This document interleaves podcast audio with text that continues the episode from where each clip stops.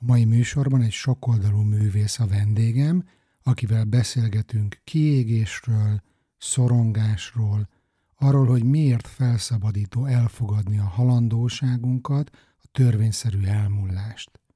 Hogyan motiválhatjuk magunkat a szorongás kellős közepén, mi kell a változtatáshoz, miért fontos az önkifejezés, és még sok más érdekes témát is megvitatunk. Young elmeséli, hogy kiégésből való felépülésében milyen szerepet játszott az alkotás, melynek gyümölcse a Láttam a jövőt meghalni című album. Fogadjátok ezt a beszélgetést sok szeretettel. Ez itt a Halottnak a Kocs a Bán Andrással. Egy podcast a változásról azoknak, akik szeretnék végre a saját életüket élni. Garantált világmegváltás kb. egy órában. Köszönet a Vodafone támogatásáért. A Podcast Pioneers program lehetővé teszi, hogy a halottnak a coach egyre jobb minőségben jusson el hozzád. Üdvözlöm a hallgatókat, sziasztok!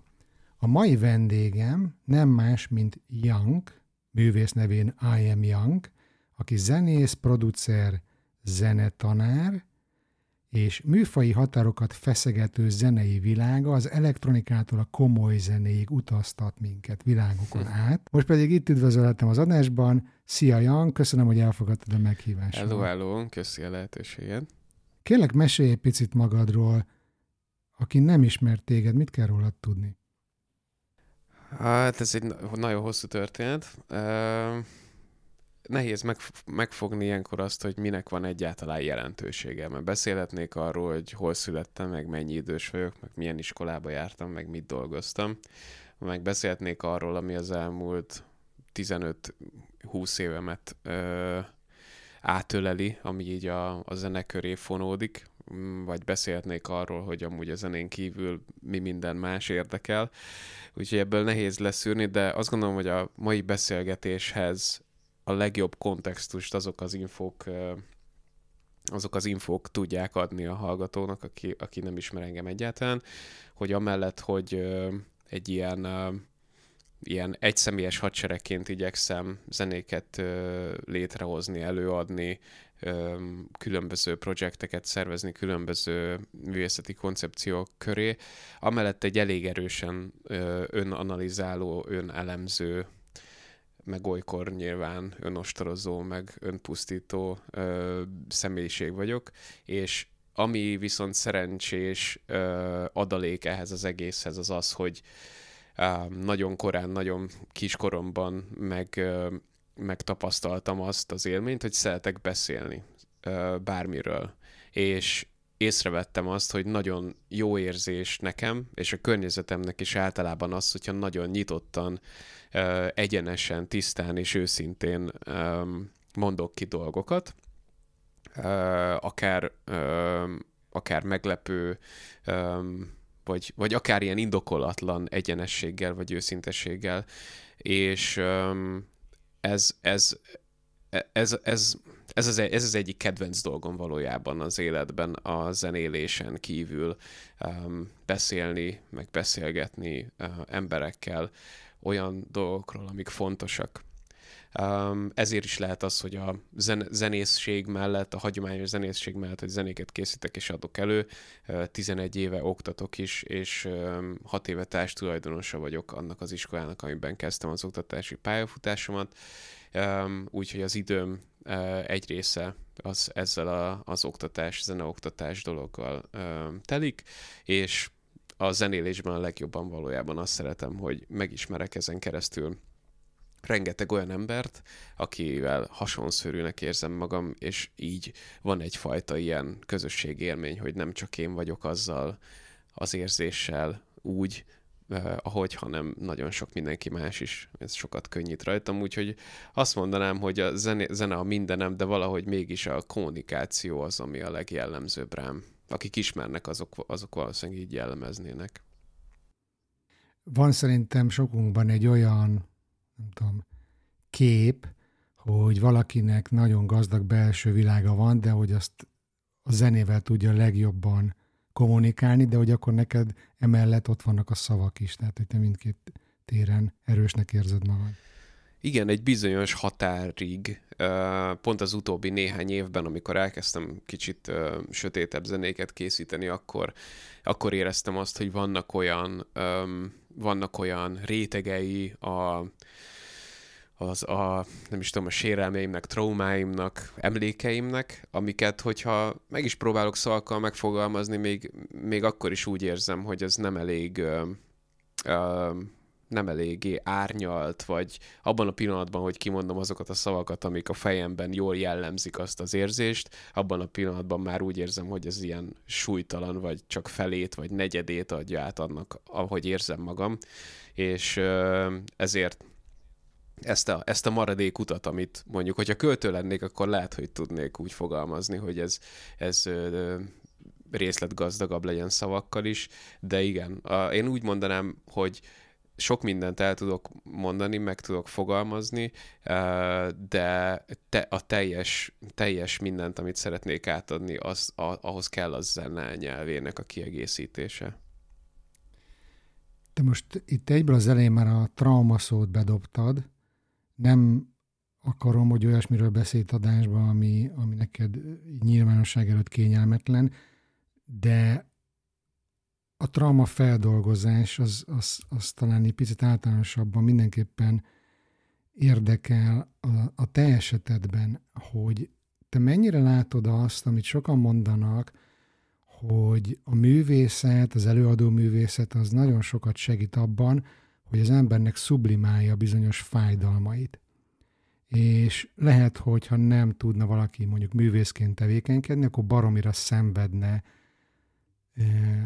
akár traumától, akár mástól, de hogy maga a művészet gyakorlása, rendszeres gyakorlása, ez tényleg így kb. elpárologtatja ezeket a nehéz érzéseket. Nem tudom, hogy te ezt megéled-e?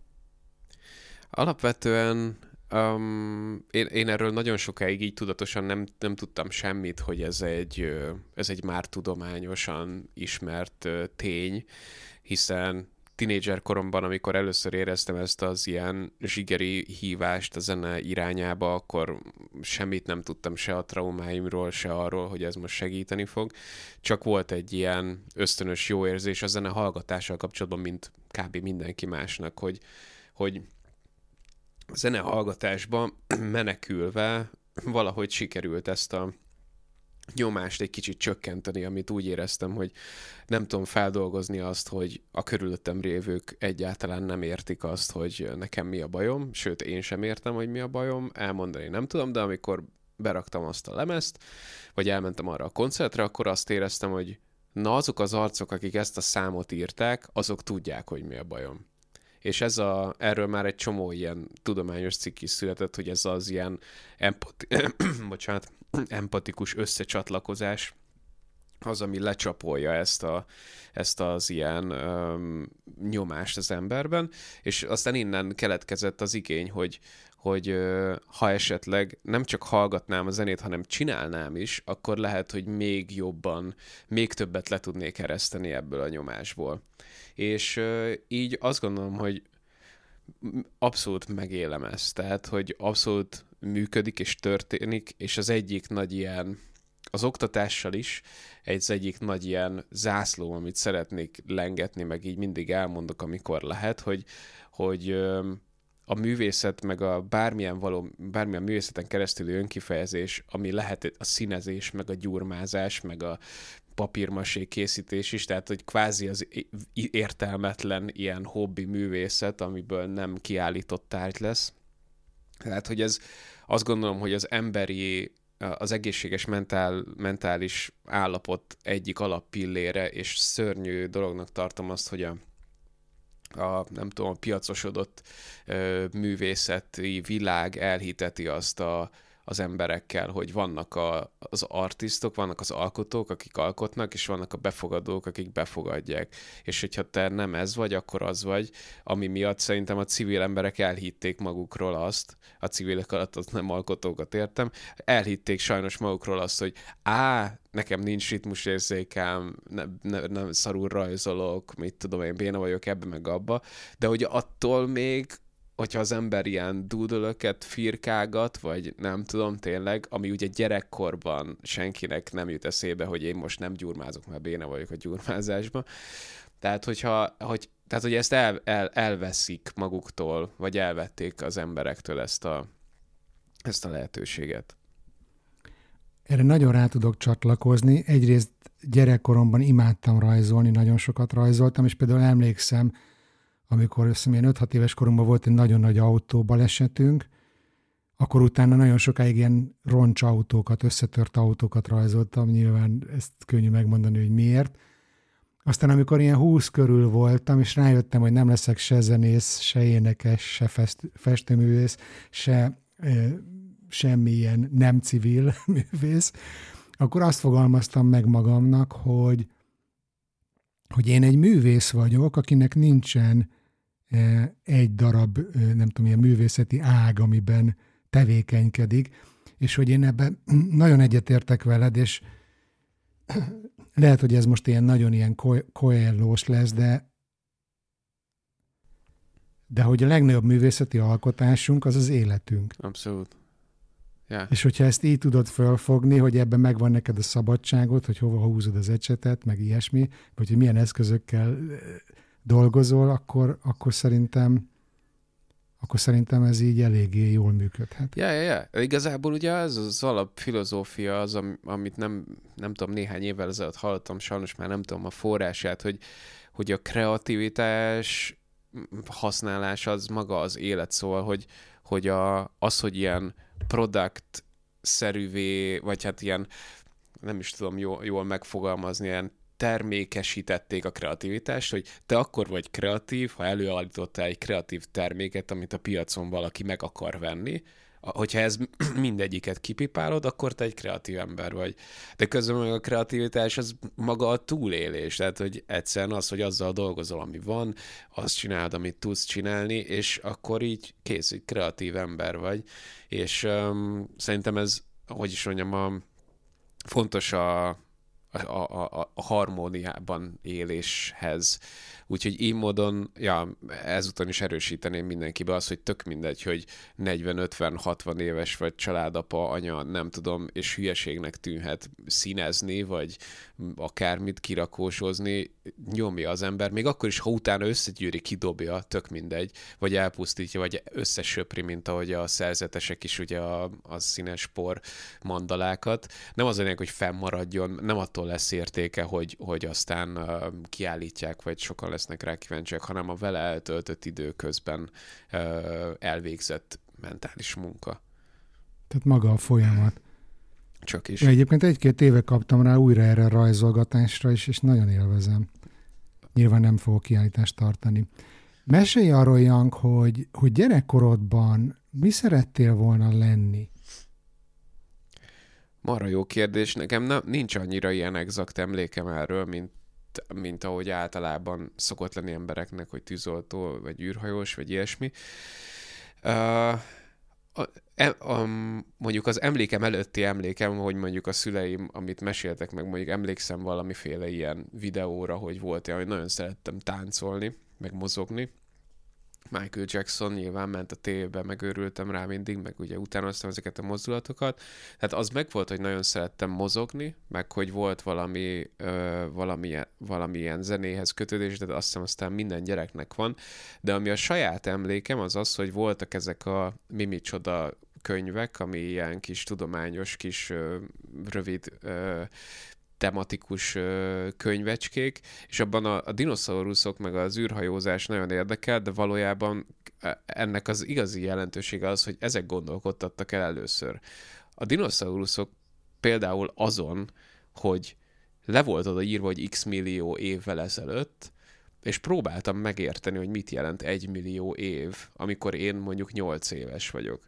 És ez annyira fárasztó volt ez a gondolat, hogy ezt nem tudtam elképzelni, de úristen, mennyi egy millió év, az mennyi idő lehet, és ezen tök sokat gondolkoztam, próbáltam megfogni.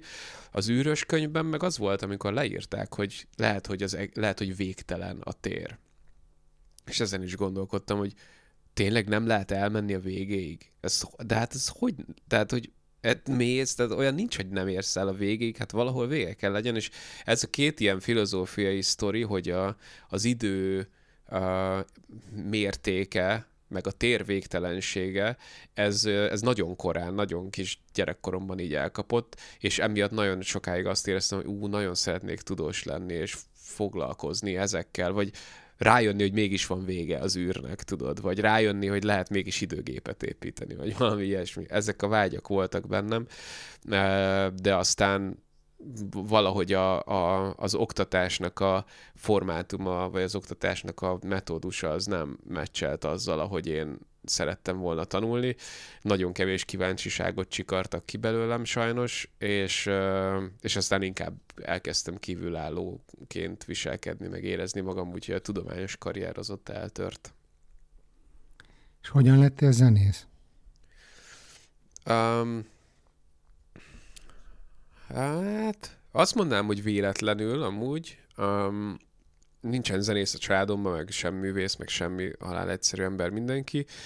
Um, és egy ponton, én csak rappet meg hiphopot hallgattam tínédzser koromban, és elmentem egyszer egy, egy magyar repelőadónak a koncertjére, ahol a zenekar játszott mögötte, és nagyon meggyőzőnek éreztem, hogy életemben akkor hallottam először élő dobot kihangosítva színpadon. És az, az ilyen nagyon hangos, nagyon magabiztos, nagyon erős, és azt éreztem, hogy ez valami csodálatos, hogy ez majdnem olyan, mint, ami, mint amit hallgatok, csak egy kicsit jobb.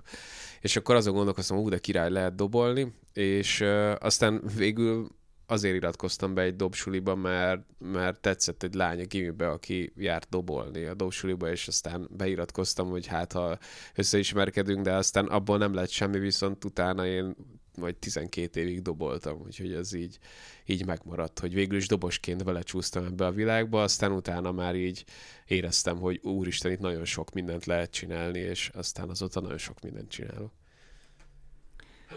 Volt-e volt -e elképzelésed azzal kapcsolatban, hogy te majd ebből fogsz megélni, vagy el kellett menjél, és rendes civil foglalkozást is kellett űzzél? Hogyan alakult ez ki?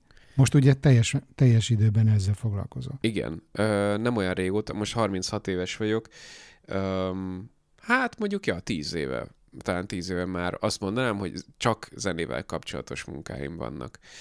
Um, elmentem egyetemre, érettségi után rögtön Veszprémbe programozó matematikus szakra, ahol három fél évet húztam ki, és utána elhagytam ezt az egész intézményt, mert nem nagyon sok szempontból nem, nem, nem találtam a helyem se a egyetemi közösségben, se az órákon, se a tananyagban, se sehol. Úgyhogy felkötöztem Pestre, és akkor rögtön próbáltam keresni programozó munkát, mondjuk nulla tapasztalata és tudással viszonylag nehéz volt, nem is sikerült, hogy az első másfél évben egy antikváriumban ö, tologattam a bútorokat, meg telepítettem az új nyomtatót a főnöknek, meg minden ilyesmit, amit kellett, és akkor viszont egy csomó üres idő volt, és ö, ilyen netről rendelt könyvekből megtanultam alapszinten az akkor még nagyon népszerű ilyen flash ilyen animációs programozási nyelvet, amivel ilyen reklámbannereket lehetett csinálni, mert arra gondoltam, hogy ha valamiből van pénz, akkor az a reklám, abban mindig lesz, szóval programozok valami olyasmit, ami a reklámosoknak kell. És akkor így ragadtam be egy 6-7 évre a, az egyik egy kisebb ügynökségektől a nagyobb ügynökségekig, és, és dolgoztam a reklámiparban és ö, ott párhuzamosan mellette volt ez, a, a, ez az iskola, a, ahol zenei producereket képeznek, akkor indult,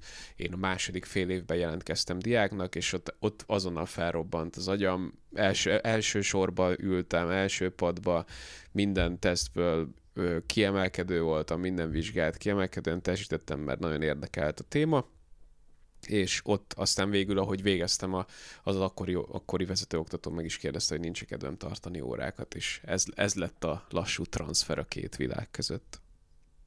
Uh-huh.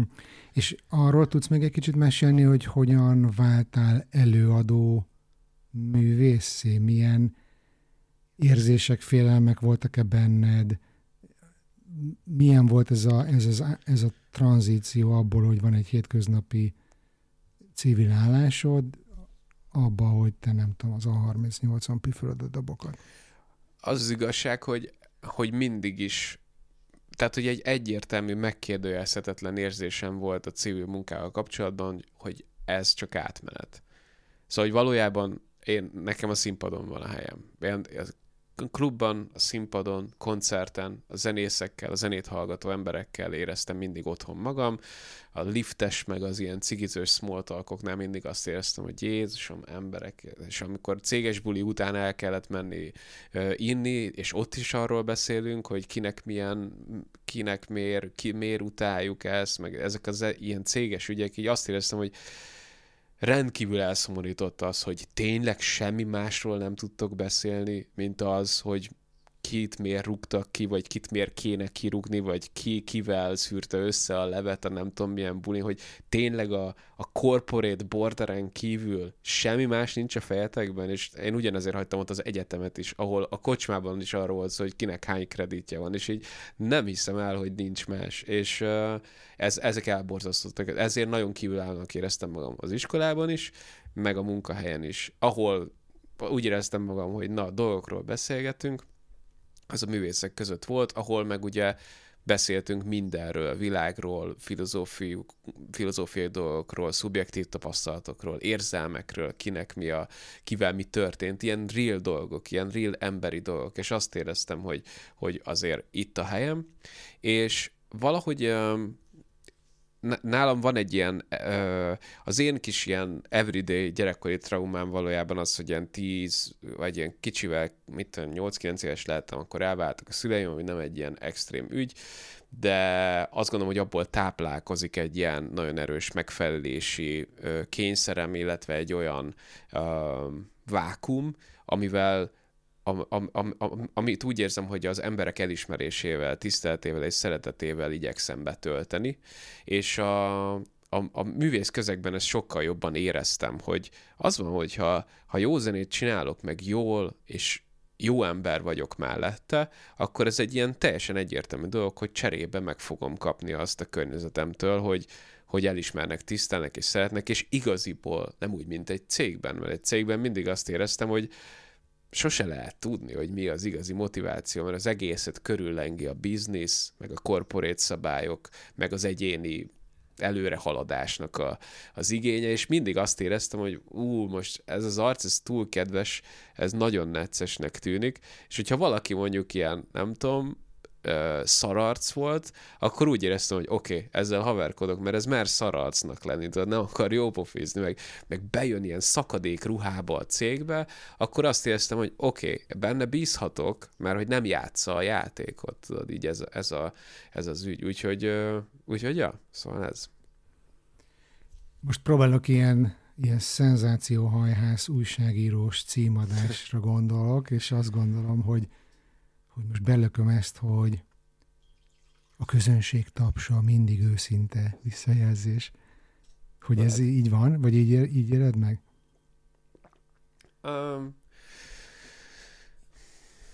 én inkább azt mondanám, uh, uh, igen, lehet benne valami, csak azért a közönség tapsol mindig van tömegpszichózis is. Tehát, hogy mindig az van, hogy így hülyén érzed magad, ha nem tapsolsz, ha mindenki tapsol, szóval azért ez egy kicsit ilyen, meg maga az egész előadás, tehát a színpadi előadás, ott van egy, van egy varázslat. Oda mész, és el akarod hinni, át akarod élni, tehát, hogy van egy ilyen erős motiváció hallgatóként abba, hogy te most ezt itt elhit, hogy ez jó, és neked jó, és működik. Szóval, és én ezt szeretem, ez olyan, mint a színház, ez varázslat. Ami az igazi visszajelzés, azok az ilyen magánlevelek, amikor egy ember így kb. in person így ír nekem egy ilyen egyoldalas szöveget arról, hogy meghallgatta ezt, ez jutott eszébe róla, és nem tudom, ült kint a padon, és tudod, leírja az élményét, hogy ez milyen volt. És ezt csak én látom, az viszont kemény. Tehát az, az ez, ez, ez ilyen most is liba bőrözöktől, az, az ilyenek, az ilyenek azok nagyon-nagyon-nagyon értékes pillanatok. És akkor ugye mondod, hogy van ez a gyerekkori minta, hogy, hogy nagyon vágysz az elismerésre, és hogy ezt teljesítménnyel próbálod kivívni, és azt, azt is mondod, hogy a, a alkotóként, zenészként működik ez a formula, és ezek azok a legnagyobb, nem tudom, valuták, amiket kapsz, ezek az elismerések.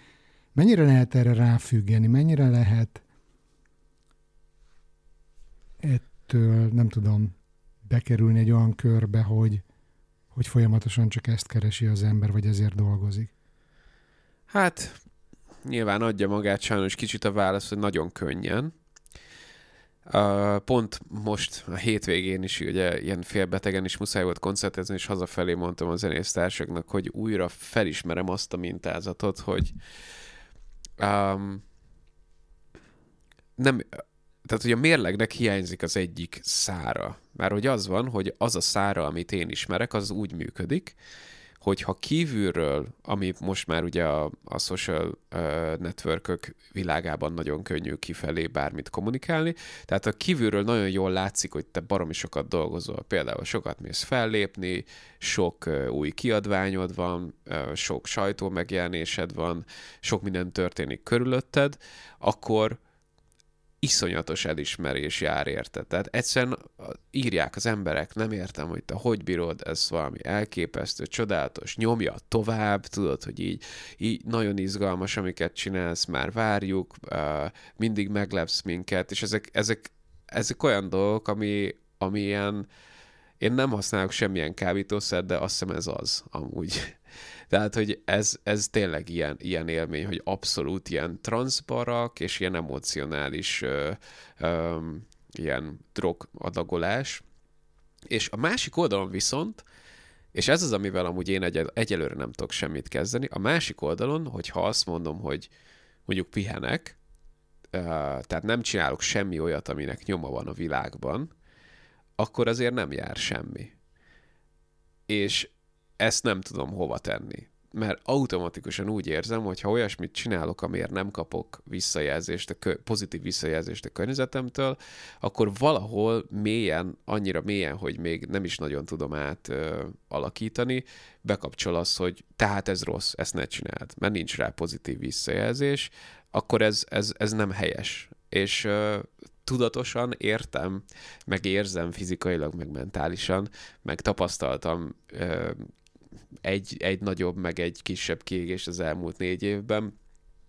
Tudom, hogy hova vezet, de mégis amikor felmerül egy lehetőség, és el kell döntenem, hogy igent mondok-e, vagy nemet rá, akkor azt mondom, hogy így be, látom a naptárban, hogy már csak hétvégék vannak szabadon, és akkor is beírom. Tehát, hogy és aztán utólag tudom azt, hogy ú, nem kellett volna. Szóval érted, ez a nincs pozitív feedback arra, hogyha figyelsz az egészségedre.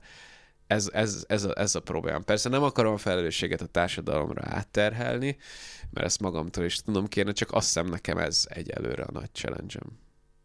Én azt gondolom, hogy nagyon nagy nyomás jön a társadalom felől ebben a kései kapitalizmusban, így a 21. században, amiben most élünk, és miközben egyre többet beszélgetünk erről, amit te is most mondasz, hogy ez mennyire egészségtelen, és hogy hosszú távon igazából ez nem fenntartható, vagy legalábbis nagyon könnyen, nagyon gyorsan önmagunk ellen fordul az, ami először még motivál és hajt minket. Tehát tipikus ugyanaz, mint egy függőségnél, mint egy drognál, hogy az elején még nagyon jó az élmény, de aztán a végére már, már semmi másról nem szól, mint hogy ne legyünk rosszul.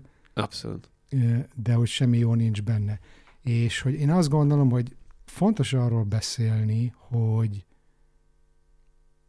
hogy ebben a világban, amiben élünk, az, amikor én nem csinálok semmilyen produktumot, tehát most mondjuk ülök a teraszon, és a köldökömet bámulom, meg hallgatom, hogy csicseregnek a rigók, vagy nem tudom, itt nálunk a hülye sirályok, nem tudom, nyígnak, vagy mit csinálnak ők, hogy az egy, az már majdnem egy ilyen politikai nyilatkozattétel. Tehát, hogy az már szerintem egy, egy túlmutat önmagán ebben a környezetben, amiben vagyunk, hogyha mi képesek vagyunk egy picit rövid időre akár semmit nem csinálni. Hogy az egy ilyen statement, nem tudom erre mi a legjobb magyar szó, de hogy ez egy kinyilatkoztatás. Mit gondolsz erről? Hát igen, igen igazából abszolút a, a megélésem ugyanez, csak ugyanakkor valahogy nem tudom, hogy hol borult ez el.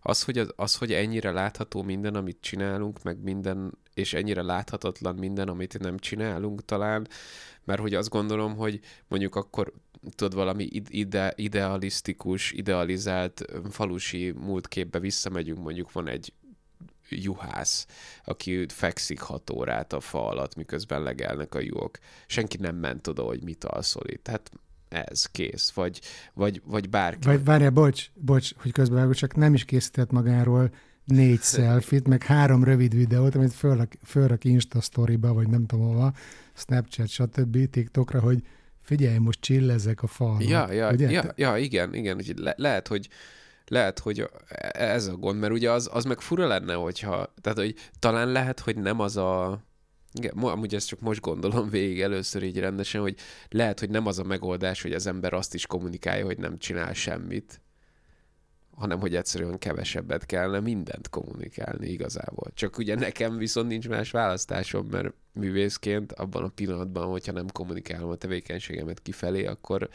megszűnök létezni. Tehát, hogy nekem ez kötelező is. Az egyik egyéni kliensem egy nagyon magas szintű vezető, egyébként pont kreatív iparban van, vagy szakma, vagy hivatás, vagy nem tudom mi ez, de ipar is, és hogy hiába baromi jó, meg nagyon jó dolgokat csinál, egyszerűen arról beszélgettem vele az egyik tanácsadáson, hogy nem elég tojni, kotkodácsolni is kell. Hm. Tehát, hogy nem csak a, nem csak a social médiában van ez, hanem, hanem a vállalati környezetben is. Mert hogy nagyon sokan meg folyamatosan vetítenek, meg arról beszélnek, hogy ők mennyire sokat dolgoznak, lehet, hogy nincs ott mögött a teljesítmény, de hogy ők sokkal gyorsabban előrébb jutnak, mint azok, akik ténylegesen teljesítenek, de nem folyamatosan ezt reklámozzák. Hm. A másik, ami még eszembe jutott, amit mondtál ezzel kapcsolatban, a, a juhász, hogy fekszik hat órát a, az árnyékban a fa alatt, hogy talán ez a, ez a folyamatos kapcsolódás, vagy vélt kapcsolódás, ugye a zsebünkben lévő kis cuki kis eszköz által, hogy ez, ez nagyon nagyon könnyen beletol minket abba, hogy hát akkor most validáltassuk már azt, amit csinálunk, vagy hogy nem csinálunk semmit. Tehát, hogy tényleg ez a legszánalmasabb, nekem is muszáj ott legyek a, a, a social médiában, meg én is ugye content gyártó vagyok, nekem ez a marketing csatornává vált az én bizniszemben, annak ellenére, hogy ezt a podcastet ezt kezdettől fogva jó szándékból és, és, és lelkesedésből csinálom, de hogy ezen kívül vannak ugye más, más platformok is, de hogy, hogy látom azt, hogy mindenkinek meg kell mutassa, hogy ő most pihen, hogy ő most semmit nem csinál, hogy ő most kim van a réten, és ahelyett, hogy ott lennél a réten, és tényleg beszívnád, nem tudom, a, a, a virágok illatát, vagy, vagy éreznéd a szeret az arcodon, meg a napsütést, ehelyett azon gondolkozol, hogy mit fogsz posztolni, milyen vicces szöveget, vagy nem tudom, mit fogsz rakni hozzá a, a sztoriba. És hogy ez igazából eléggé durván megöli a rock and roll nem? Hát, figyelj, megmondom őszintén, én, én otthon érzem magam nagyon a social világban, főleg azért, mert valahogy úgy terált az élet, hogy a, a fizikai világban, például a osztálytársaim, munkahelyem, gyerekkoromban az utcában, akik laktak, meg nem tudom, tehát hogy valahogy ott sose találtam meg a társaságot. Viszont az interneten keresztül, meg azt érzem, hogy a, a közös érdeklődési köröknek köszönhetően nagyon széles körű olyan ember ö, közeget találtam meg, akik, akikkel sokkal jobban megértem magam, mint azokkal, akikkel együtt nőttem fel akár, vagy, vagy mint a saját családom akár. És ezt a részét én szeretem, csak azt érzem, hogy, tehát, hogy vissza, nincs visszaút már, tehát, hogy itt, itt nem, nem, nem működik az, hogy oké, akkor már nem kommunikálok semmit, mert én a, hogy is mondjam, a virtuális társadalom tagjának érzem magam inkább, mint annak, ahol a fizikailag éppen élek, és szerintem amúgy ezzel megmerem kockáztatni, hogy nincs olyan nagy gond, csak, csak akkor, vagy hogy azt próbálom csinálni a saját kis társaságommal, követőimmel, mindig nagyon egyenesen kommunikálok is velük. Például van ilyen Discord channelünk, ahol és tök kevés ilyen zenei dolog van, és egy csomót beszélgetünk arról, hogy ki hogy van, meg hogy ki hogy próbál pihenni, meg nem csinálni dolgokat, meg ilyesmi, és én azt hiszem, hogy ebben keresem inkább a megoldást, hogy ugyanúgy kommunikálok de, de, de, de mindenről, tehát hogy a te, teljes képről, és nem passzívan,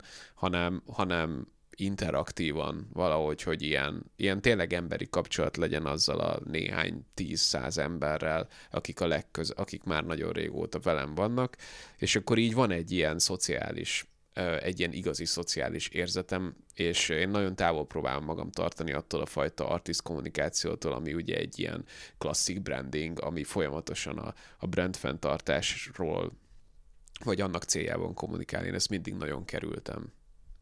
Mm. Arról mesélj nekünk, légy szíves, hogy, hogy mi vezetett nálad a kiégéshez? Hogy nézett ez ki nálad? Ugye valahol olvastam egy, egy interjúban, hogy, hogy azért a napi 12 óra munka az simán ment. Igen. Uh, hát ez egy marha jó kérdés, mert ugye az én tapasztalatom a kiégéssel kapcsolatban az volt, hogy, uh, hogy később egyrészt az ember azt gondolja, hogy azért én annyira nem vagyok hülye, hogy ennyire túltoljam, tehát ez a klasszik velem nem fog megtörténni, és ugye csak későn. Tehát az ember már akkor veszi észre, hogy megtörtént, amikor már nem, nem kérdés, hogy most éppen ez van-e. Te mikor vetted észre? Mi, miből tudtad, hogy erről van szó? A, gyakorlatilag ilyen nullára csökkent a mentális meg a fizikai képességem, úgyhogy nem voltam beteg. Emlékszem, hogy nagyon fontos forgatás lett volna, ez tavaly előtt, tavaly előtt évvége, és lett volna egy tévés forgatás, amire így reggel, vagy valamikor délután kellett volna menni, és reggel felkeltem, de már a sokadik olyan volt, hogy egyik forgatásra másikra, egyik stúdióval másikba, és ilyen egy ilyen folyamatos, már hónapok óta tartó ilyen egyik hajóból szállok át a másikba a sztori, amit egy ideig nagyon élveztem, de ennél a pontnál már meg reggel már úgy keltem, hogy azt éreztem, hogy már ne, egyszer nem vagyok jelen. Tehát ilyen nagyon ilyen ködös volt, de úgy rutinszerűen, tehát hozzáfértem a tudáshoz, meg a szakmai tapasztalathoz, össze tudtam dugni a gitárpedálokat, meg minden ilyesmit, de azt éreztem, hogy, hogy a, teljesen autópilótán vagyok már, tehát hogy így szinte üres a fejem, és nem, nem, nem, nem, jön, nem, nem gondolok semmire, és elég nehezen tudtam beszélni például, ez, ez volt, ami eléggé megrettentett, hiszen általában mindig tudok beszélni,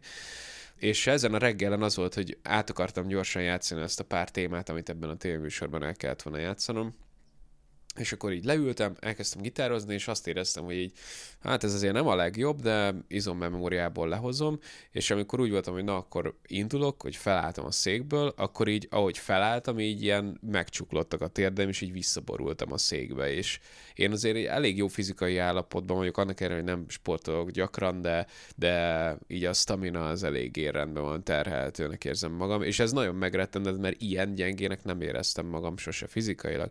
És akkor így leültem, és így oké, okay, ez most akkor, ez most nem az az állapot, hogy most egy tévéforgatásba tudjak vállalni, és szóltam akkor a menedzseremnek, hogy, hogy, hogy ez mondja, hogy ez így nem fog menni, és akkor lefeküdtem, nem tudom, aludtam 12 órát úgy egyből, és utána felkeltem, és éreztem azt, hogy ó, itt még nagyon-nagyon messze vagyok attól, hogy jó legyen minden, és akkor így összeraktam a, az elmúlt hónapokat, hogy mi a helyzet, és valójában az van, hogy rendesen aludtam, tehát én nem vagyok egy éjszaka dolgozó arc. Ez volt az egészben a legcsalókebb, hogy a napi 8 órákat azt lealudtam rendesen, de valami olyan furcsa alvással, ami valamiféle ilyen létminimumot teljesített, de, de, de, de a tudatomat egyáltalán nem hagyta pihenni. Tehát ez a tényleg a, gondolat, az utolsó gondolat az elalvás előtt az azonnal folytatódik ébredés után, szóval, hogy ilyen, ilyen harctéri készenlét alvás kb.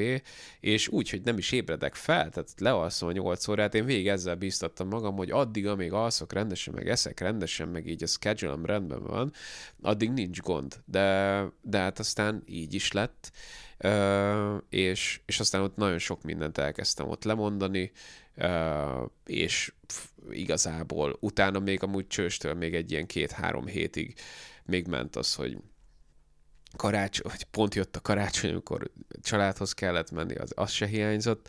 Mármint, hogy jó volt, de tudtam, hogy, hogy nem, fog, nem fogják tudni megérteni, hogy mi történik éppen. És ott is tapasztaltam ilyen, ilyen tudod, semmiből jövő ilyen izzadós pánikról ügyeket, meg nem tudom, és, és ott, ott volt, általában a karácsony az nálam ilyen szuper chill, hogy hazamegyek, akkor nem tudom, eszünk, kiszunk, megnézzük a reszkesetek betörőket, aztán így tök jó, dumálgatunk bármi dolgokról. Most viszont az volt, hogy ott ültem az asztalán, mindenki ugyanazt csinálta, amit szokott, és azt éreztem, hogy el kell mennem innen. Ezt nem bírom. Pedig senki nem csinált semmi olyat, ami para lett volna. Csak azt, azt, azt, azt éreztem, hogy hogy egyedül akarok lenni egy csendes szobában, semmiféle input ne érjen. És akkor így hát ezeket így összerakosgattam szépen, de ennyire detached, nem tudom mi az, mondjuk elszakadt, mondjuk magyarul, tehát hogy ennyire a valóságtól elszakadtnak soha nem éreztem magam, és ez baromi ijesztő volt, szóval egyértelmű volt, hogy a, hogy a, hogy a, a, a mentális rendszeremet terheltem nagyon durván túl. Mennyi idő volt, mire, mire kitaláltad, vagy rájöttél, hogy ez egy kiégés? Hogy hogyan, hogyan Hát, figyelj, igazából az első ilyen fizikai sok után, és utána, amikor ez utána még egy-két napos pihenés után sem lett ilyen szignifikánsan jobb, és aztán amikor olyan szociális helyzetekben, amikor általában gördülékenyen szoktam működni, például érdekel, hogy miről beszélnek az emberek, um, tudok nevetni a poénokon, uh, tudok mondani dolgokat, ami az embereket érdekel, vagy akarok egyáltalán mondani, tehát hogy ezek így sorban elkezdtek megborulni, hogy azt éreztem, hogy állok, az az ember, akit szeretek, és általában érdekel, hogy mit mond, azt érzem, hogy kurvára nem érdekel. Azt érzem, hogy idegesít, amiről beszél, én nem akarok beszélni, um, és tudod, ilyen minden, minden ilyen, ilyen iszonyat, uh, minden negatív előjelű, de minden. És um, mondjuk amúgy ahhoz fordultam, ami ez mindig ilyenkor, hogy csináltam egy lemezt, vagy igazából, tehát hogy ez alatt, három-négy hét alatt azt éreztem, hogy oké, okay, akkor legyen ez, akkor legyen egy olyan zenei anyag, ami arról szól, hogy, hogy minden értelmetlen, és minden minden el fog pusztulni. És ez most a legutóbbi albumod így ez, készült ebben az alapodban, ugye? Ne, amúgy ez már, ez már csak az utolzöngéje, ez a, ekkor indítottam egy metal side projectet, az All Machines Will Failed, ez egy, egy évvel korábban, de aztán ez annyira rákaptam erre a témára, hogy ezt az így folytattam tovább, szóval ez lehet, hogy a gyógyulásom hoz, vagy a, az önmagamhoz téréshez vezetett, hogy szembenéztem ezzel az érzéssel, és akkor is, amikor a, sikerült ebből a kiégett állapotból visszatérni, akkor is még fogtam a kezét ennek a dolognak, és akkor valahogy így helyre került ez, a, ez az ügy. De hogy hát figyelj, igazából a kérdésedre röviden válaszolva, né- néhány hétbe tellett azért, mire összeraktam, hogy, e, hogy egyszerűen semmilyen helyzetben nem úgy reagálok, ahogy, szok, ahogy szoktam, és ez igazából eléggé egyértelmű lett. Hmm. Itt most, itt most sok, sok ajtó nyitva van, amin, amin így átmehetnék. Az első kérdésem az még, az még, amikor elkezdtél mesélni erről az élményedről, hogy összerogyott a térd, és felhívtad a menedzseredet, hogy bocs, ezt a mai TV, lemo, TV fellépést lemondod, hogy ugye akik kiégésbe beleszaladnak, azoknak általában nagyon nehéz nemet mondani. De most a show businessben, amikor aznapra le van kötve például egy fellépés, nemet mondani, úgy, hogy mondjuk a, a klasszikus kép ez, amikor nem tudom, az ember nézi az Elvisről szóló filmet, vagy mit tudom én, hogy, hogy a menedzser akkor is még benyomja azt a nem tudom milyen inekciót, csak hogy menjél még föl a színpadra, hogy ez neked mennyire volt eh, könnyű lemondani fellépéseket például? Szerencsére a menedzserem nem olyan menedzser, mint a, a, az ilyen sztorikban általában, tehát hogy ő az én érdekeimet védi mindig, és tudja jól, hogy nagyon keményen dolgozom, tudja jól, hogy milyen áldozatokat teszek, és tudja jól, hogy ha én azt mondom, hogy ebből szálljunk ki, akkor az, az tényleg vészhelyzet. És um, én egyszerűen azt éreztem, hogy uh, én ne- nem használok, hát nyilván az alkoholt szeretem, de nem használok semmilyen más kábítószert. Lehet, hogy van, aki ilyenkor azt mondaná, hogy jó, akkor egy kicsit boostoljuk fel magunkat és vállaljuk be, de nem tudom, azon a ponton azt éreztem, hogy valami olyan vészcsengő szólalt meg bennem, ami, azt, ami bekapcsolta az abszolút ilyen, nevezzük most önzésnek tök rosszul, tehát hogy az, hogy semmi más nem számít, csak én ebben a pillanatban, mert ez, ez már, tehát hogy azt éreztem, hogy a testem, meg az elmém azt üzeni, hogy mi mindent megtettünk, eddig tartott, kész, nem tudunk már más csinálni, itt most az le kell kapcsolnunk a rendszert, mert e- e- eddig bírtuk. És akkor nekem ezt meg kellett értenem, hogy, hogy, hogy, a, hogy a csapatom azt mondja, hogy kész, most térdre rogytunk, ezt fogadd el. És ennek, nekem ez az érzésem volt, hogy oké, okay, lehet, hogy soha többé nem fognak ebben a műsorra visszahívni, ami amúgy a, a pályámnak egy tök jó ilyen égköve lett volna, meg ilyesmi, de ezek nem szem. Tehát ebben a pillanatban most, hogy nem tudok lábra állni, ez nem szempont. Tehát felőlem akár de minden elpusztulhat. Szóval hogy volt egy, hál' Istennek ezen a ponton azt, azt éreztem, hogy most semmi más nem számít, csak hogy én jobban legyek, és ebben nagyon sokat segíthetett az, hogy korábban a kiégésről sok, sok ilyen cikket olvastam, meg hallgattam szakembereket, és ott volt ez a fajta gondolat, hogy az ember ilyenkor, amikor elindul a gyógyulás útján, akkor, akkor hogy is mondjam, megengedheti magának ezt, hogy semmi más nem számít most, mint az, hogy én egyel jobban legyek, hogy ezt a napot túléljem. És hogy ez nem önzés, hanem a gyógyulás útjára lépés, az első lépés, és ez, ott, ez, ez bekapcsolt a fejemben, ez az info, hogy, hogy ezt megtehetem. És akkor hogy nézett ki a felépülés időszaka? Vettél -e igénybe bármiféle segítséget szakembertől? Mi volt a program, mit csináltál, mennyi ideig tartott? Ugye mondtad, hogy elkezdtél alkotni, tehát hogy azért az, az biztos egy nagyon jó csatorna volt. Egyébként majd erről még akarok kérdezni, de hogy ennek a, az albumnak az a cím, hogy láttam a jövőt meghalni. Igen, igen. Er, erről majd még külön kérdezek, de hogy, igen. hogy mi az, ami, ami, ami neked segített, hogyan épültél föl, mennyi ideig tartott ez, mikor tudtad, hogy megint jól vagy? Um, um, hát igazából nem, nem volt arra, vagy lehetett volna talán, de nem tudom, akkor nem álltam úgy, hogy, hogy mondjuk egy heti rendszerességű terápiát ki tudjak fizetni. Um, amúgy nyilvánvalóan, ha egzisztenciálisan megoldott, megengedhettem volna, akkor ez lett volna az első, mert szerintem nagyon-nagyon izgalmas, ahogy most uh, a terápiák meg a terapeuták működnek, és nagyon hiszek abban, hogy uh, hogy nagyon fontos szerepet töltenek be a társadalomban.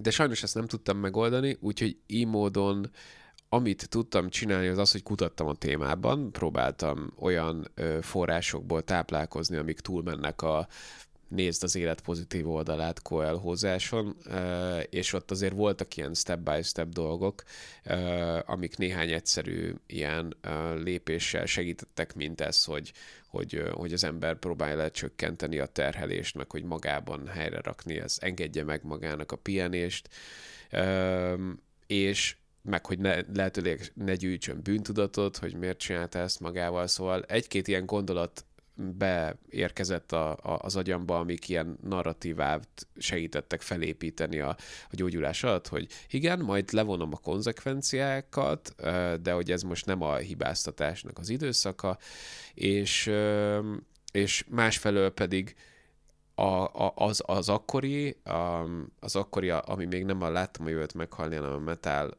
Projectemnek a lemeze, ott viszont találtam egy zenekart, egy belga zenekart, az Amenra nevű zenekart, akik amúgy nagyon lassú, nagyon fájdalmas és nagyon sötét metal zenét játszanak, viszont az énekes elég sok interjút adott arról, hogy mik állnak ezek mellett, és neki az apja elvesztése, meg a rokonai közötti ilyen haláleseteknek a feldolgozása, ezekről nagyon nyíltan beszél, és valahogy az a az a recept idézőjelben, amit ő használt olyan traumák feldolgozására, ami az enyémeknél még sokkal súlyosabbak, azt elkezdtem alkalmazni, hogy hogy oly, annyira ilyen szívszaggató, sötét dolgokat kezdtem el csinálni, amit korábban azért nem csináltam, mert úgy voltam, hogy ah, ez senkit nem érdekel, vagy hogy attól féltem, hogy én szomorúbb leszek tőle, hogyha ilyen sötét dolgokat csinálok.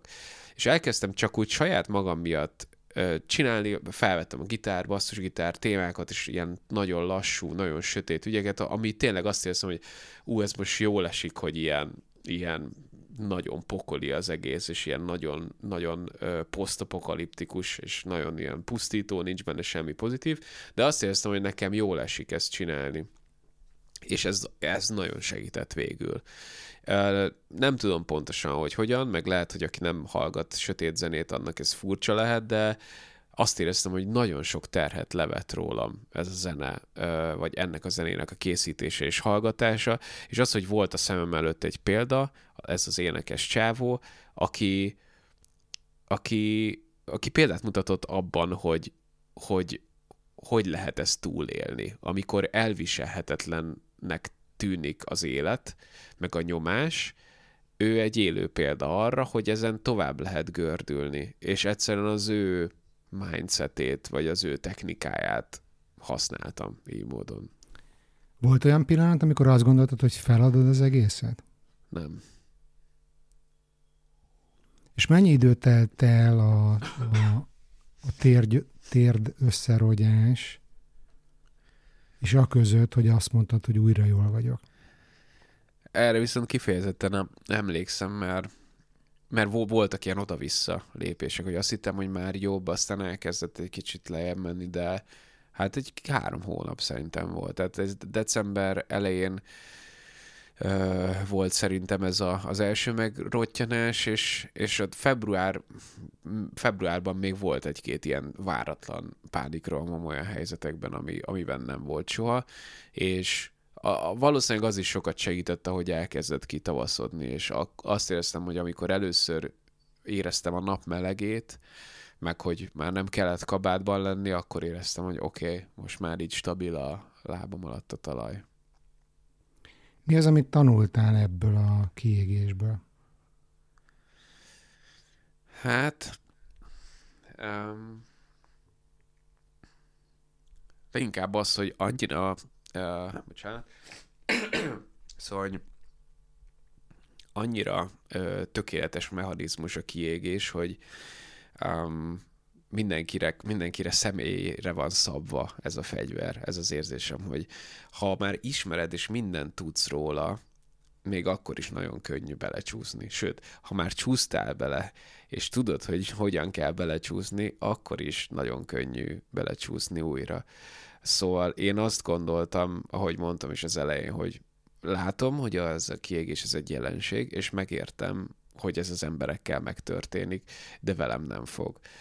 Úgyhogy azt gondolom, hogy ez a, ez a legfontosabb ö, tanulság nekem, hogy ö, hogy ez sokkal árnyaltabb, sokkal, ö, sokkal ilyen alkalmazkodóbb, csúszósabb. Nem úgy történik, hogy az ember egyszer elkövet egy nagy hibát, és akkor hopp, kiégtem, hanem rengeteg mikrodöntésen múlik, folyamatosan minden percben, minden órában, és hogyha mindig-mindig az ember csak azt teszi mérlegre, hogy, hogy hogyan tudok teljesíteni, és mindig ez a, mindig, a szempont, mindig ez a szempont, a teljesítmény, akkor előbb-utóbb egyszerűen eljut oda, hogy kiélezi maga ellen a tökéletes fegyvert, és szíven szúrja vele magát, szóval, hogy, hogy ez, egy ilyen, ez, egy ilyen, ez egy ilyen sunyi, alattomos dolog szerintem. Um, másfelől pedig ami a, ami a tanulság, hogy um, ami miatt nem, hogyha visszamennék az időbe, nem törölném ki ezt, az az, hogy most voltam már annyira len, ahol, ahonnan azt gondoltam, hogy nem lehet visszajönni, vagy csak nagyon nehezen, vagy hogy az ilyen borzasztó dolog, de hogy azt, ér, azt érzem, hogy tehát, hogy ezt is túl lehet élni, vagy ebből is vissza lehet építkezni, és hogy nem azt mondom, hogy ú, mindenki egyszer-kétszer égjen ki azért már, hogy azért az úgy jó, mert nem, egyáltalán nem, de hogy valahogy megvan ez az élmény, hogy, hogy amikor az ember azt gondolja, hogy kész, izé, padló, ezt nem tudom, hogy mi lesz ezután, utána is igazából lehet döcögni tovább, és így megy. Úgyhogy emiatt a tapasztalat miatt, ami most így bátorít, hogy kevésbé félek dolgoktól, mint az, hogy mondjuk mit fogok csinálni akkor, hogyha valami rokonom meghal, vagy bármi ilyesmit, tudod, ilyen, amitől fél az ember. Azt gondolom, hogy biztos, hogy ugye nyilvánvalóan meg fog történni, mert ez tényszerű, biztos, hogy nagyon rossz lesz, vagy nagyon nehéz lesz, de hogy ez a életem eddigi legnagyobb döccenője bebizonyította azt, hogy szépen vissza lehet kapaszkodni. Nagyon fontos dolgokat mondasz, tételmondatokat, egy párat kihangosítok én is, jó? Nagyon fontos ez mindenkinek, hogy tudja, hogy higgye, hogy minden válság, minden mélypont egy nagyon jó lehetőség arra, hogy egy magasabb szinten újra szervezzük magunkat. És te azt mondta, hogy utána is eldöcögtem, de azért szerintem ez, ez most egy kicsit ilyen, ilyen understatement, nem? Mert hogy, Lehet. Mert hogy azért az ember ebből rengeteget tanul, és, és egy olyan jó esetben egy olyan új működési módot tud behozni az életébe, ami már, ami már egy magasabb szinten ketyegel, ugye? Igen. Tehát, tehát szerintem az egyik. A másik, ami nagyon fontos, amit mondtál, hogy ez nem egy nagy eseménynek köszönhető, hogy az ember kiég, hanem sok-sok mikrodöntés fölhalmozódik, annak a következményeként jön el a kiégés. És ugye hát ez benne van a definícióban is, hogy a, a hosszantartó, krónikus, kezeletlen stressz vezet kiégéshez. Mik okoznak stresszt? És hogy ezek a mikrodöntések, amikor beszéltél róla, hogy, hogy nagyon sokszor ezeknél a pici napi döntéseknél azt mondjuk, hogy fú, tudom, hogy ez már egy picit sok lesz, de á, meg tudom csinálni. És hogy ezekben a döntésekben nem hozza be az ember azt, hogy azért nekem pihenni is kéne, azért nekem nemet is kéne mondani valamire, á, ez most még belefér. Hogy nem hosszú távon gondolkodunk, hanem abban az adott helyzetben, ami lehet, hogy egy stressz helyzet, és ugye könnyebb igent mondani, mint nemet, viszont azt nehezebb megcsinálni. És hogy amikor nagyon sokáig, nagyon sok mikrodöntésben elhanyagoltad magad, nem figyeltél oda a saját erőforrásaidra, tartalékaidra, hanem mindenre igent mondtál, és eljön az a térd, térd rodjanás, akkor, ahogy mondod, az inga egy picit átcsap a másik irányba, hogy nagyon most tényleg csak magammal szabad, meg tudok foglalkozni, de hogy ez egy igazából egy ellenreakció arra, hogy előtte valószínűleg hónapokig, évekig, meg baromira nem figyeltünk oda. És hogy amikor az ember újra ö, talpra áll, meg fölépül, akkor érdemes szerintem nagyon tudatosan odafigyelni arra, hogy ne a szélsőségekben legyünk a napi ezer döntésünk során. Hogy most egyáltalán nem veszük figyelembe a saját erőforrásainkat, tartalékainkat, meg hogy csak azt vesszük figyelembe, hanem hogy valahol megtalálni az egyensúlyt, azt gondolom. És hogy ezért ez egy örökre tartó munka, hogy egyensúlyban maradjunk. Ez nem az, hogy na most megtaláltam, aztán ott vagyok, csókollak. Igaz? Ja, igen, igen, igen, abszolút. Nyilatkozott, hogy neked a pánik, a szorongás, az egy nagyon jó motiváció?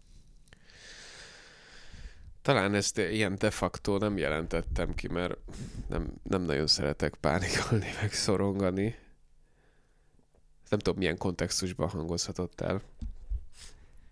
É, amikor, amikor beszéltél egy, egy cikkben arról, hogy hogyan született az album, meg hogy a, a munkamánia azért, azért megjelent nálad, és hogy nagyon sokszor a szorongásodat ezzel vezet. Ja, le, igen, ugye? igen, igen. Igazából igen, motivációnak nem mondanám, hanem, hogy is mondjam, ilyen ez egy ilyen reakció, tehát hogy maga az alkotás, ez ugye reakció egy ilyen állapotra, szóval, hogy valójában maga az állapot kelt, kelt az emberben egyfajta feszültséget, és ezt a feszültséget én így oldom fel az alkotáson keresztül, de azért ez nem jó játék.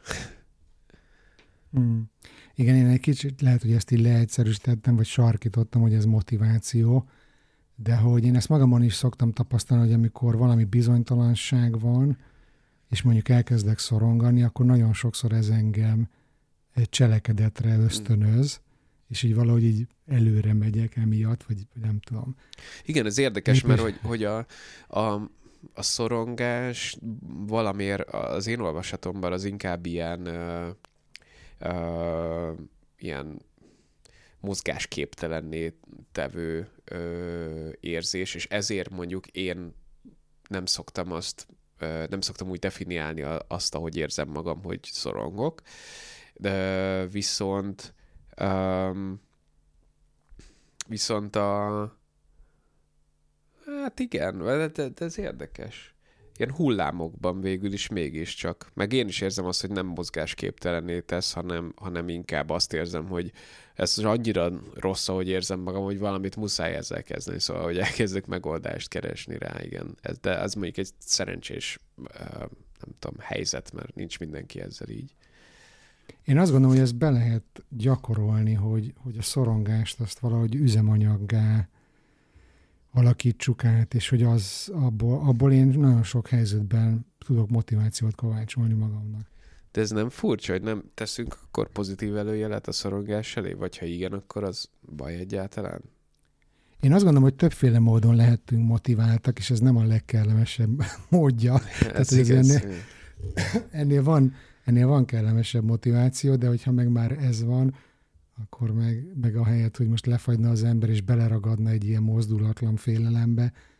Meg mondjuk az Nekem... is igaz, hogy legalább annyit ö, csavar rajta, hogy ne legyen az az emberben, hogy ú, felismertem, hogy szorongok, és akkor úristen, ez most rossz, meg kell szüntetni a szorongást. Hanem akkor, a, mert hogy valójában ugye, ugyanúgy, hogy a stressz is egyszerűen az élettel járó dolog, tehát hogy ezeket az érzéseket, ezek tök mindegy, hogy hogy élsz, mit csinálsz, ez, ezeket valamilyen mértékben ö, érni fognak ezek az érzések, és ha mondjuk üzemanyag gátot fordítani, akkor az frankot csak valamiért az én fejemben olyan furcsa üzenetnek tűnik ez, hogy azt mondom, hogy, hogy a szorongás az jó, forgasd át üzemanyaggá, mert akkor egy kicsit olyan, mint hogyha azt mondanám, hogy figyelj, gondoltál már arra, hogy olyan helyzetekbe keverd magad, ami miatt szorongani fogsz, mert aztán utána le tudod aratni az üzemanyagot, bőle tudod ilyen. De aztán már lehet, hogy én csavarom túl. A, ezt ne javasoljuk szerintem. Ne, semmiképp, igen. Oké. Okay. Figyelj, még van egy pár kérdésem a, a, az, az előadó művész léttel kapcsolatban. Engem nagyon érdekel az, hogy eh, először is, ugye van ez a legutóbbi album, hogy láttam a jövőt meghalni. Hát tényleg nem egy ilyen, hogy is mondjam, dudolgatós pop slágereket tartalmazó album. A hallgatók majd megtudják ezt a Spotify-on, meg mindenhol a zenét hallgatnak, szerintem nézni, hallgatni.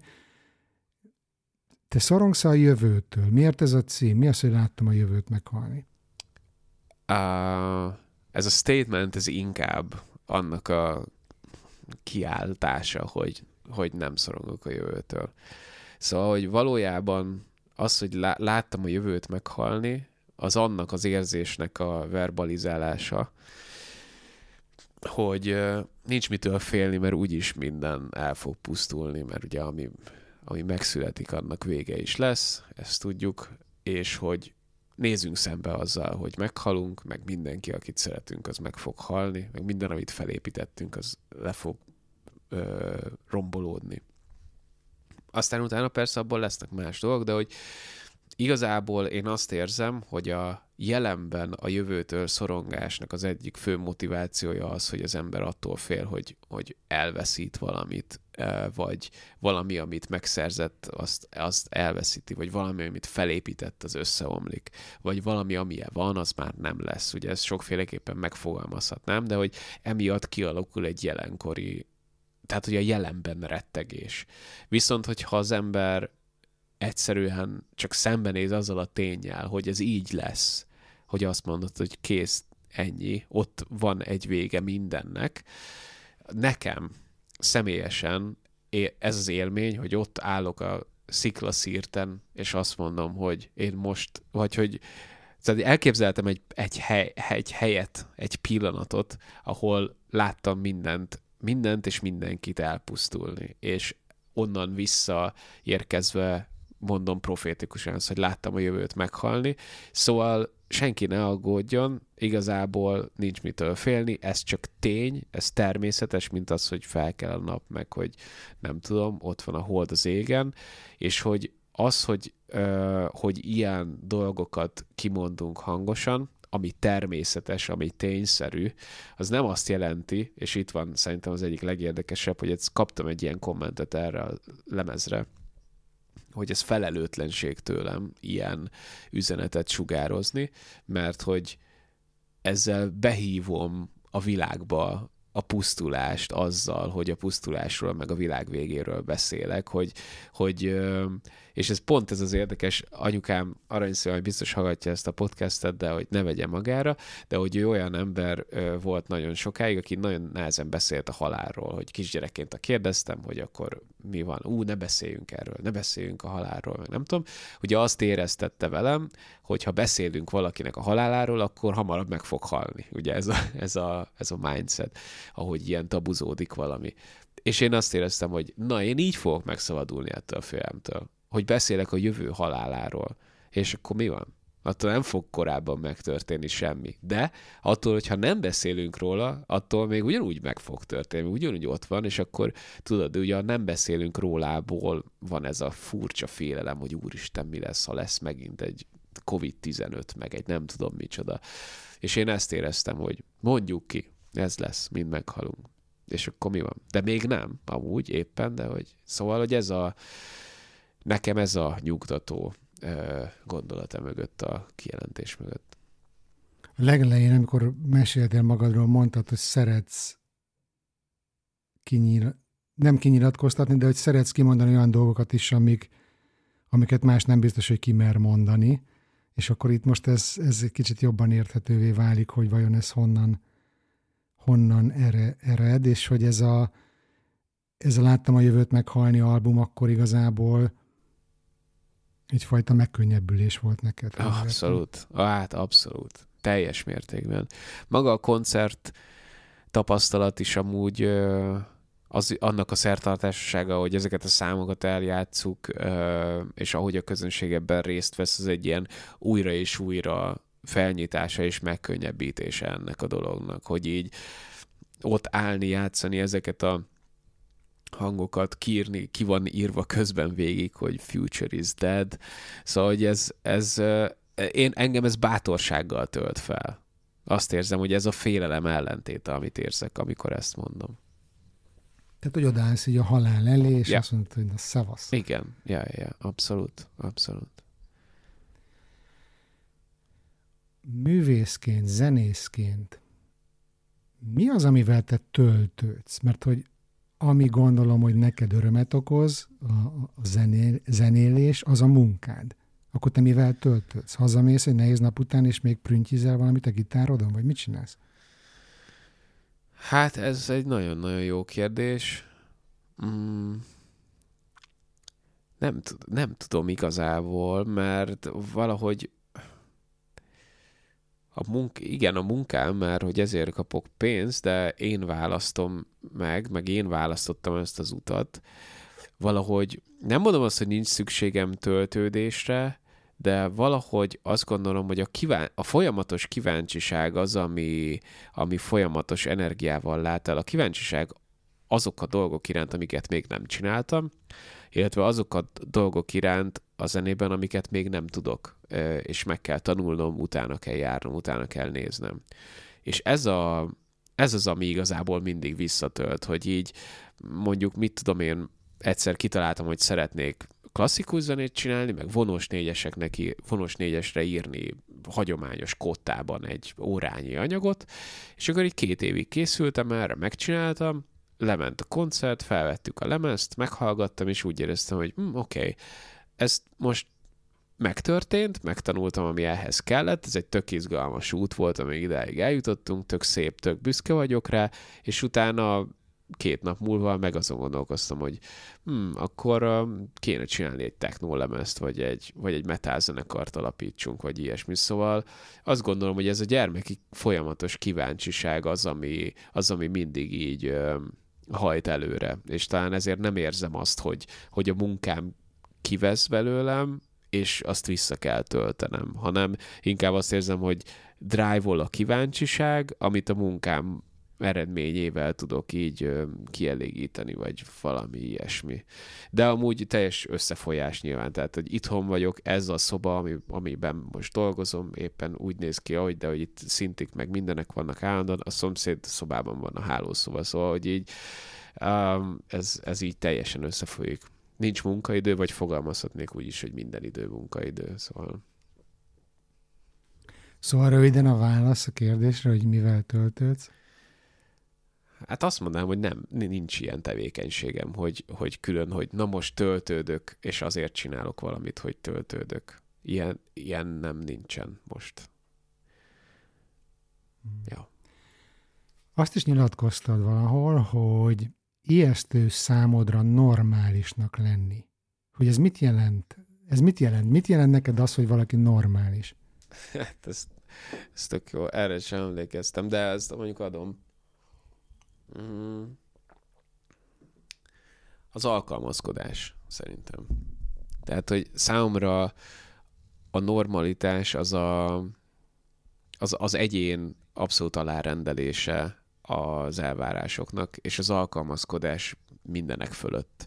Legyen ez bármi tök mindegy, hogy ez corporate dolog, vagy tök mindegy, hogyha valaki amúgy baromira nem érzi magát otthon a művészvilágban, de mégis úgy csinál, mintha, és amúgy könyvelő szeretne lenni, de az összes haverja zenész, az tök mindegy, lehet, hogy az irány mindegy, de hogyha az egyéni egyéni indítatás, az egyéni zsigeri igények, vagy az egyéni intuíció háttérbe van szorítva, teljesen, és, és inkább a, a, a körülményeknek való elvárás a, uralkodik, az számomra a normális, illetve hát ugye a normális önmagában ez egy ijesztő kifejezés, hogy általában semmi más nem jelent, mint a statisztikai többséget, ami igazából adatnak adat, de hogy így ez nem jelent semmit. Üm, és én ezt gondolom, hogy üm, ez az, amitől mindig nagyon távol akartam magam tartani, hogy ne legyek olyan, aki, aki, mm, aki túlságosan alkalmazkodik. Bár igyekszem az utóbbi időben alkalmazkodni, mert rájöttem, hogy az sem fel, hogyha olyan vagyok, aki, aki ki kényszeríti a környezetéből, hogy ő alkalmaz, a környezete alkalmazkodjon hozzá.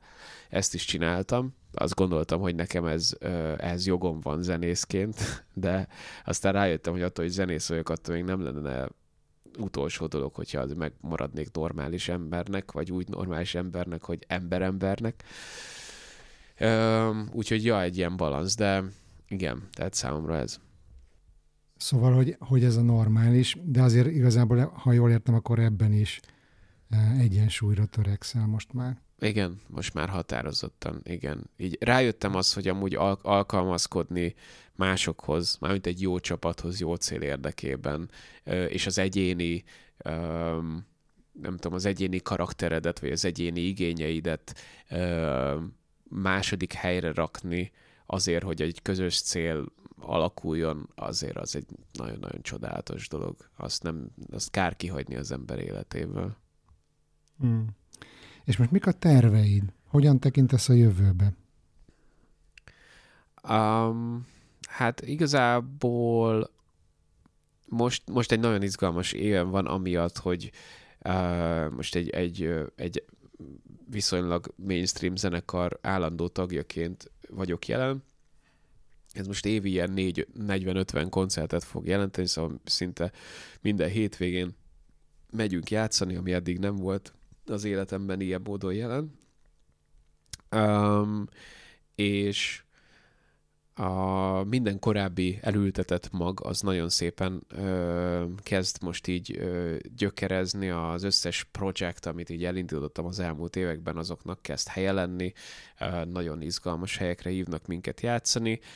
Um, én azt gondolom, hogy úgy különösebben nem változtatnék azon, amit eddig csináltam, egy picit egy ilyen 20%-ot visszacsavarnék a, a terhelésből, próbálnék csinálni uh, hétvégéket, vagy szünnapokat legalábbis. Ugye ez most egy picit megcsavart, hogy amúgy hétköznap dolgozom reggeltől estig, hétfőtől péntekig. Ezek általában 8-10 órás ilyen munkanapok vannak szép beosztva különböző feladatokra, de amiatt, hogy ebben az új projektben a, amibe beléptem, hétvégén fellépések vannak, emiatt most így igazából az egész héten dolgozom. Ezt próbálnám meg úgy megcsinálni, hogy valahogy ilyen szombat-vasárnapot rejteni a hétköznapokba. Ha ez sikerül, akkor szerintem minden rendben lesz, akkor tök szupi lesz, és uh, nekem a célom most abszolút a tanulás megint, hogy azt hiszem most a klasszikus zenével nem foglalkoztam egy-két-három éve mélyebben, és most szeretnék mélyebben belemenni, és uh, még egy klasszikus lemezt csinálni így a, a metal meg az elektronika után újra. Úgyhogy uh, amíg amíg ez megvan, hogy tudok tanulni, meg mindig van valami érdekes dolog, ami érdekel, akkor addig nagy baj nem lesz. Úgyhogy szerintem ez kb. Jó van, Jank. Nagyon szépen köszönöm ezt a beszélgetést. Itt a végén van-e valami, ami esetleg még benned maradt, vagy valami, amit üzensz a hallgatóknak, tanulság, kiégésügyben, normalitásügyben, jövővel kapcsolatban, vagy bármi? Hmm. Um, mivel még én is iszonyatosan ilyen work in progress vagyok, én nagyon bölcselkedni nem szeretnék, de azt gondolom, hogy annyira hívnám fel a figyelmet, hogy van, van nagyon-nagyon sok rövid, egymondatos gondolat, ami baromi jól hangzik, és az ember elolvassa, és azt mondja, hogy, hogy oké, okay, ez, ez mekkora igazság, de hogy valójában a valójában a, a, a, úgy, úgy, hogy is mondjam, a sok apró döntésben múlik, vagy a sok apró döntés következménye a változás, és nem egy nagy ilyen hirtelen pillanat, hogy oké, okay, én mostantól teljesen máshogy csinálok mindent, hanem, hanem ilyen nagyon, ez sokkal, az életben ez sokkal mm, gördülékenyebb, puhább, folyamatosabb dolog, és nem egy ilyen nagy, hogy most akkor új év van, és akkor minden máshogy csinálok. Ez az én nagy tapasztalatom, és ezt csak azért mondattam ki magammal, hogy még magamat is emlékeztessem erre, hogy, hogy ezek a dolgok így működnek. Az élet sokkal gördülékenyebb, sokkal áramlósabb, természetesebb annál, mint ahogy egy-egy posztban így nagyon ki van valami írva egy, egy nagy mondatban. Nagyon fontos gondolat, ez nagyon egyetértek vele, és annyival erősíteném ezt meg, hogy a, a, a hallgató, aki még itt van velünk, már régóta szeretne változtatni, de azt érzi, hogy az annyira nagy változtatás kell legyen, hogy erre most nincs ideje, nincs energiája, akkor nézd meg, hogy ma mi az az egy pici dolog. Egyetlen egy pici dolog, amit tudsz tenni azért, hogy neked jó legyen. Sétálsz egy 15 percet ebédszünetbe? Oké, okay, tök jó. Az már, egy, az már egy valami. És ebből a sok piciből fog összeállni a változás. Ja. Hogy te is mondod. Abszolút. Jó van, én nagyon örülök, hogy itt voltál, nagyon jót beszélgettünk, köszönöm. Hol lehet téged megtalálni ebben az online térben, hogyha valaki akar menni koncertedre, vagy yeah. nem tudom, infókat szerezni rólad? Igazából az iamyoung.com-on van ö, az összes projektemről leírás, linkek, videók, zenék, minden ilyesmi, koncertjeim is, de amúgy Instán, Facebookon, meg Twitteren is aktív vagyok, meg van hírlevelem is, van egy Facebook csoport is, ami a Jankos Dolgok ö, csop, ö, névre hallgat. Uh, Discord channel is van, úgyhogy igazából akinek ami kényelmes, ott, ö, ott megtalál. És Spotify-on is fönn vannak a zenéid, meg Apple Music-on Mindenhol. is láttam. Yeah. Jó van, ezeket berakjuk az adásnaplóba, ezeket a linkeket, és akkor még egyszer megköszönöm, hogy itt voltál, minden jót neked drukkolok. Nagyon Szia. köszönöm a meghívást, szupi volt. Minden jót neked is. Kedves hallgató, köszönöm, hogy itt vagy. Remélem, megérte végig maradnod. Ha tetszett az adás, akkor kérlek most iratkozz fel azon a podcast lejátszon, ahol éppen hallgatsz. Adj öt csillagot a Spotify-on és az Apple Podcasts-en, ahol szöveges értékelést is szívesen veszek, és a legfontosabb, hogy mesélj egy barátodnak a műsorról. Azt tudtad, hogy a garantált világ megváltás több helyen is elérhető?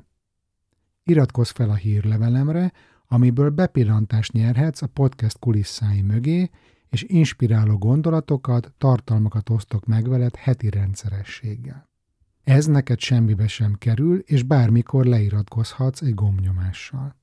Amennyiben szeretnél egyéni tanácsadásra jelentkezni hozzám, vagy valamelyik csoportos programomban részt venni, akkor a részletekért látogass el a bánandrás.hu weboldalra. Több vállalatvezetővel dolgozom együtt, akiknek rendszeresen nyújtok hatékony támogatást a személyes és szakmai fejlődésükben. Az Executive Coaching fókuszában a vezető céljai és kihívásai állnak. Érzékenyítő és edukációs előadásokat tartok kis és nagyvállalatoknak a kiégés megelőzéséről, a mentális egészség fontosságáról és megőrzésének módjairól, diverzitásról, munkahelyi kultúráról, magyarul és angolul is. Employee Wellbeing szakértőként olyan céges workshopokat szervezek, ahol a csoportos coaching módszerét alkalmazva tudom elérni a pozitív hatást a csapat működésében. Ha szeretnél meghívni a cégedhez, akkor vedd fel velem a kapcsolatot a honlapomon keresztül. Keresd a Halottnak a Coach Podcast közösség csoportot a Facebookon, és csatlakozz a szuper kis közösségünkhöz. Fent vagyunk az Instagramon is, kövess be ott is. Az utolsó fontos info, hogy reinkarnálódott a Bezzeg a Svédek című podcastem, ahol belehallgathatsz a személyes naplomba, filózhatsz velem az élet kis és nagy kérdésein. Ha van kedved és lehetőséged, akkor támogasd a munkámat havi egy kávé árával a Patreonon. Előre is köszönöm. Az összes említett hivatkozást megtalálod az adásnaplóban. Bán András voltam, a mi hamarabbi viszont